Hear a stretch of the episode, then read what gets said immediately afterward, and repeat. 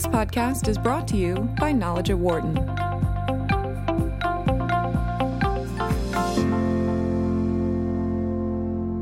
Welcome to the Knowledge at Wharton podcast. I'm Deborah Yao, Senior Editor at Knowledge at Wharton. I'm here today with Wharton Marketing Professor Ron Berman to talk about this paper, which has kind of an intimidating title, but the findings are actually quite astounding. The paper is titled P Hacking and False Discovery in A B Testing. Welcome, Ron. Thank you very much, Deborah. Your paper's title is really quite a mouthful, but it's actually not as intimidating as it sounds. If I understood it correctly, your research showed that when companies are analyzing their data, most of them are doing it incorrectly and possibly coming up with the wrong results. But before we get into your paper, let's get some technical terms out of the way. Here are three that are very central to your research. Uh, they are A B testing, null hypothesis testing, and P hacking. Can you explain what they are? Yes. So, a-B testing is, is, is historically a simple idea. So imagine you want to test uh, two versions of your website. So imagine one version says something about the brand of your product, and the other version says something about the technical abilities of your product. And you want to determine which one makes consumers respond better to and buy your product more. So version one will be called A, version two will be called B. A/B testing just says show, uh, let's say, half the population version A randomly and half the population version B. Compare the performance of which one sells more, and then pick the one that performs the best. And this is A/B testing. Now the problem is that when you do an A/B test, uh, the results are random in a sense that some people buy, some people don't buy, and over time it changes and fluctuates over time. So the question is, how do you know when to stop? How do you know when A is really better than B? You kind of do an average over time, and you want to know is this average dramatically different or not? And usually the way to determine that is to do something called null hypothesis testing. So this is usually what is being taught in a data analytics class or probability class or statistics class. The idea there is you do some calculation on the averages you find and you say, I'm going to assume that the averages are the same, that A is not better than B. But if I can reject that hypothesis, if I can say that A is definitely better than B, then I'm going to pick A. And if B is better than A, I'm going to pick B. So this is the kind of the mathematical way to do these things. So when we teach A/B testing and hypothesis testing, we basically tell people what you need to do is to design an experiment, set it up in advance, run it until the end of the experiment, and make the decision. You should not look at the experiment while it is running. You shouldn't test if A is better than B while it's running, only after it's finished. P hacking is this idea that uh, while the experiment is running, you're going to try, and it's called peeking. You're going to look at the experiment while it's running and say maybe A is better than B, maybe B is better than A. You're going to use the statistical method of hypothesis testing. And what this method gives you at the end is something called a p value. And the p value is trying to estimate how different is A than B or how uh, significant is the difference between A and B. If you look at this value during the experiment, it fluctuates. Sometimes it goes up, sometimes it goes down, sometimes it goes up, sometimes it goes down. P hacking means I'm going to look until it reaches some threshold and then I'm going to stop the experiment and basically uh, statistically it's it's the wrong procedure to use it's actually an incorrect way to stop the experiment so uh, what was the goal of your research when you started collecting your data in 2014 and why did you choose this topic and also who provided you with the data so, so, in 2014, there was a lot of controversy in the academic world about um, researchers p hacking their experiments. And the idea was in order to publish an academic paper, you want to show that the result is statistically significant. But as I said, if you check during the experiment if the result is significant, it might randomly be like that there were quite a few academics doing that, and actually, my colleagues here at Wharton, Uri Simonsohn, Joe Simmons, and another uh, professor in the marketing department at Haas named Leif Nelson became quite famous with developing a method to det- detect this cheating, let's call it, in academic research. And the question I was interested in is do also business experiments have this behavior? The reason we were interested is that in a business experiment, you have an incentive not to make a mistake. If you make a mistake and you select A when B is better, you're actually going to lose money. Um, and the company that provided us with the data is called Optimizely. They're the largest and leading, most leading um, platform for A/B testing. Uh, they've been around for quite a few years, And in 2014, they were going through an interesting process where they changed how they show statistics to people in order to help them correct for p hacking, uh, in order to guard them from p hacking. And I asked them, Can I get the data from before you made the change? I want to see what people were doing before you made the change and were they making these mistakes? So basically, what you're saying is that 57% of data analysts, when they mine the data to see which direction a company should take, are not doing it right and potentially getting the wrong results. But tell me, what exactly are they doing that's wrong? So what they do is, well, the exper- suppose you want to should run the experiment for let's say four or five weeks. What you can do is every day you can look at the result of the experiment so far, and one of the results will say, is A better than B or not, with significance, like with 90% significance or 80% significance.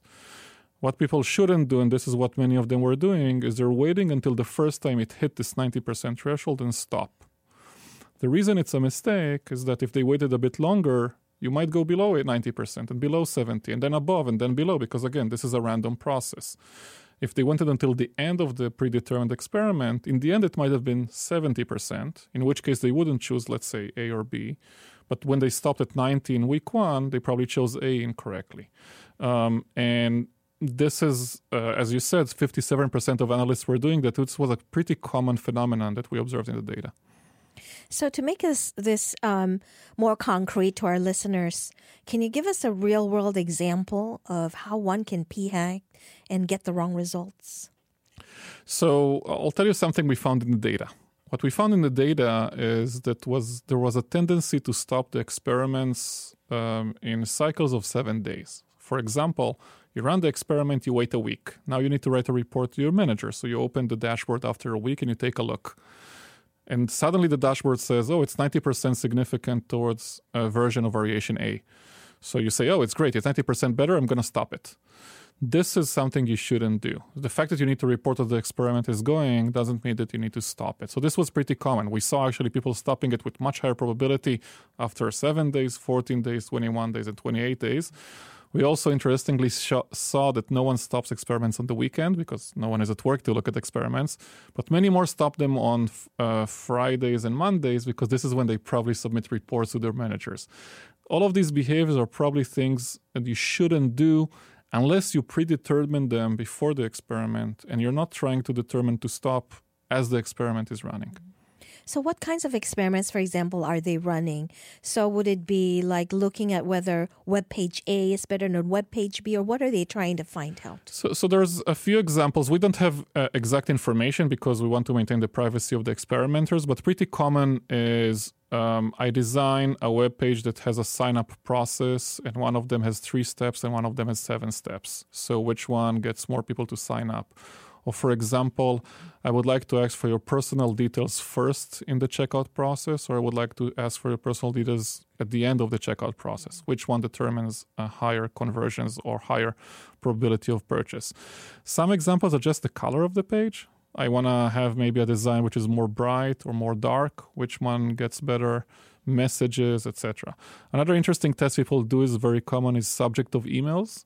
I want to send a daily newsletter and I have two ideas for the subject of the email. And we know from research it really determines whether people open up their email or not. So I send to a small sample of the population. Some of them get version A, some of them get version B. I see which ones get opened first, and then I determine which one to send to others. So there are many, many, many uses for this type of technology of experimentation. So, do you think these people are uh, these data analysts are purposely making these mistakes? I mean, what, why are they doing it? So we can't really determine why they're doing it, uh, but we have two leading hypotheses uh, which we'd love to test in, in the future research. One of them is it's just a mistake. Uh, when you take a statistics class, people tell you this p-value is going to be indicative of how uh, significant the result is. 90% or 95% is good, you can stop they don't really emphasize that this is only correct at the end of the experiment, but not during the experiment. Um, and we just call it in the paper uh, lack of statistical training. People are unaware of it. But to give an example, even academics were unaware of it and they were doing it all the time, although they were using statistics every day. So, one reason is just a mistake. Another reason that we hypothesize is what we call agency concerns. Suppose I'm a marketing manager or even an advertising agency and I ran an A B test, and now I'm going to my customer, the advertiser that hired me. I don't have a lot of incentives to show them that my experiments don't work. I designed these two creatives for an ads, and now none of them are performing better. So one, the other reason is that you have an incentives to on, an incentive to only show uh, better or good results. And basically, if an experiment is not working, you're kind of sh- put it on the side, or you're gonna try, to, let's say, run it longer or shorter until you get the result that you want. Great. Um, so, uh, in a company context, uh, obviously generating possibly incorrect results would carry a cost to the operations. Um, you mentioned the cost of commission and omission. Uh, can you explain what those are and, and what is the magnitude of these costs? So, so cost of commission is you determine, let's say, that one policy is better than the other, and now you go and implement it on everyone. So for example, suppose you made a test that tests one version has uh, two days free shipping, and the other one has 10 days free shipping. And you did it in a small sample of the population, and it seems like the two days free shipping is going to give you much, much better results in sales. But it was p hacked, so it's incorrect. What you'll do now is you're going to go and commit. You're going to change all of your shipping processes and procedures to allow for two days free shipping. It's going to be very, very costly, but in the end, you're not going to make extra revenue. So, this is a cost of commission. I'm going to implement a policy which is costly, and it's going to be the wrong policy to implement. The cost of omission is a little bit different. Suppose that if you ran this experiment until the end, it told you you tested version A and B and A is not better than B, or B is not better than A, then what you would say, well, now maybe I'd prefer just to test a version C, and C might be better, so I'd prefer to run another experiment. And the idea says that the more you experiment and the more you try to innovate, in the end, you'll find something that works better. Because you now incorrectly thought that A is better than B, although A is not better than B, you're gonna um, basically um, ignored the version C that you could have tested. So we call it a cost of omission. What we try to do with our data is we try to say, suppose that you p hacked and you got the incorrect result. What could you have done? How much would you have gained from running another experiment? Um, and and we estimated it in something called lift. So for a minute, I'll stop and explain what lift is, and then I'll, I'll go back. So the lift of an experiment, say, uh, suppose I have version A, which is the current running version, and I'm trying to implement version B. The lift it says by how, what is the relative percentage improvement of version B versus A. For example, with version A, 50% of the people buy my product. Version B, 55% of the people buy my product. So the lift is 10%. It's a 10% increase over version A. So what we estimated in our data is the cost of omission was about 2% lift points. Sounds very little, 2%, but in our data in total, most experiments get no more than 11% lift. So this is the median value. So you could have gotten an extra 2% over this 11% if you just run another experiment. And what we also find is that 76% of our experiments have a lift gain of less than 2%, which means 2% is a pretty high improvement that you're missing out of because of this p hacking that sounds like a pretty hefty price to pay uh, if you do some p hacking. Uh, were there any other surprising findings from your analysis, which was pretty broad? Uh, you had 2,000 experiments. So, another interesting question we're trying to ask is suppose you just run an experiment, should you expect to even find a difference, or do most experiments would yield nothing? Because uh, kind of the theory says it was so if it was so easy to innovate people will constantly change their websites find new revenue uh, sources etc we find that more than 70% of the experiments are expected to yield no improvement. Now this is not because of a b testing. This is because it's just very hard to come up with good ideas. So for example if someone tells you let's design a website and test 10 different colors of the website actually seven out of these 10 probably will have no difference. And if it's just a color change, I would expect none of them will have too much difference unless one of them is very ugly or something. Um, so it's pretty hard to find variations or changes in the websites that are actually expected to yield a big gain. Most of them will do nothing. That's interesting. So, uh, what are uh, some practical implications of your research for, let's say, A/B testing platforms, and also for the analysts that are running the uh, the experiments? So, so, one interesting implication is what Optimizely did, um, and the company at the time already switched to a different uh, methodology. They kind of realized uh, that people might be p hacking, and they built a method called Stats Engine. The idea there is this is called a sequential test. It's actually a test where not only is it okay for you to p hack if you when i mean p hack i mean look during the experiment and try to understand if to stop it or not. They correct those p values they adjust for your p hacking behavior and make sure that in the long run basically your mistakes are going to be very very small or not at all. So optimizely kind of immediately figure this out and, and solved it. Um, other companies, again, intuitively knowing that might be a problem, develops uh, other methods. There's a Bayesian hypothesis testing, which is supposed to also help for this issue. There's uh, multi-armed bandits and other things. But for, I think one of the implications is for analysts and not only for platforms. For analysts, is usually there's three important implications. So first of all, if you're using a platform for A/B testing, I know the platform tells you you can stop the experiment now, it's 90% better, or the probability that it's better is 90%. What you would like is to understand what this 90% means. Under what condition is it correct? Can you do it during the experiment or after? Um, the other thing, which is uh, what I, I, might recommend, is that analysts should not look at the experiments while they're running unless the platform supports this looking. But finally, and this is probably a good um, practice for any experiment after you implement, you should probably continue to run it with a small uh, control group after. So once you said, I'm going to implement now version A because it seemed to have been better than version B, what you want to have is you still want to have a small percentage of people getting version B over time to make sure that this difference is actually maintained over time. We call this monitoring or having a, um, a dynamic control group you want to see that this difference is maintained and not that you just got a fluke of the test. Also, things change, people change, uh, the responses change. You want to see that your version constantly is better than the other one. So, how will you follow up this research? And uh, do you already have other research related to this topic? Um, so I'm currently working on a new paper. We haven't published it yet, so hopefully it's going to be out in a few months. So this is with a co-author uh, in Drexel University, Ellie McDonnell Feit. And what we're trying to do there is we're trying to say a lot of um, the platforms that do A/B testing focus a lot on telling is version A better than version B.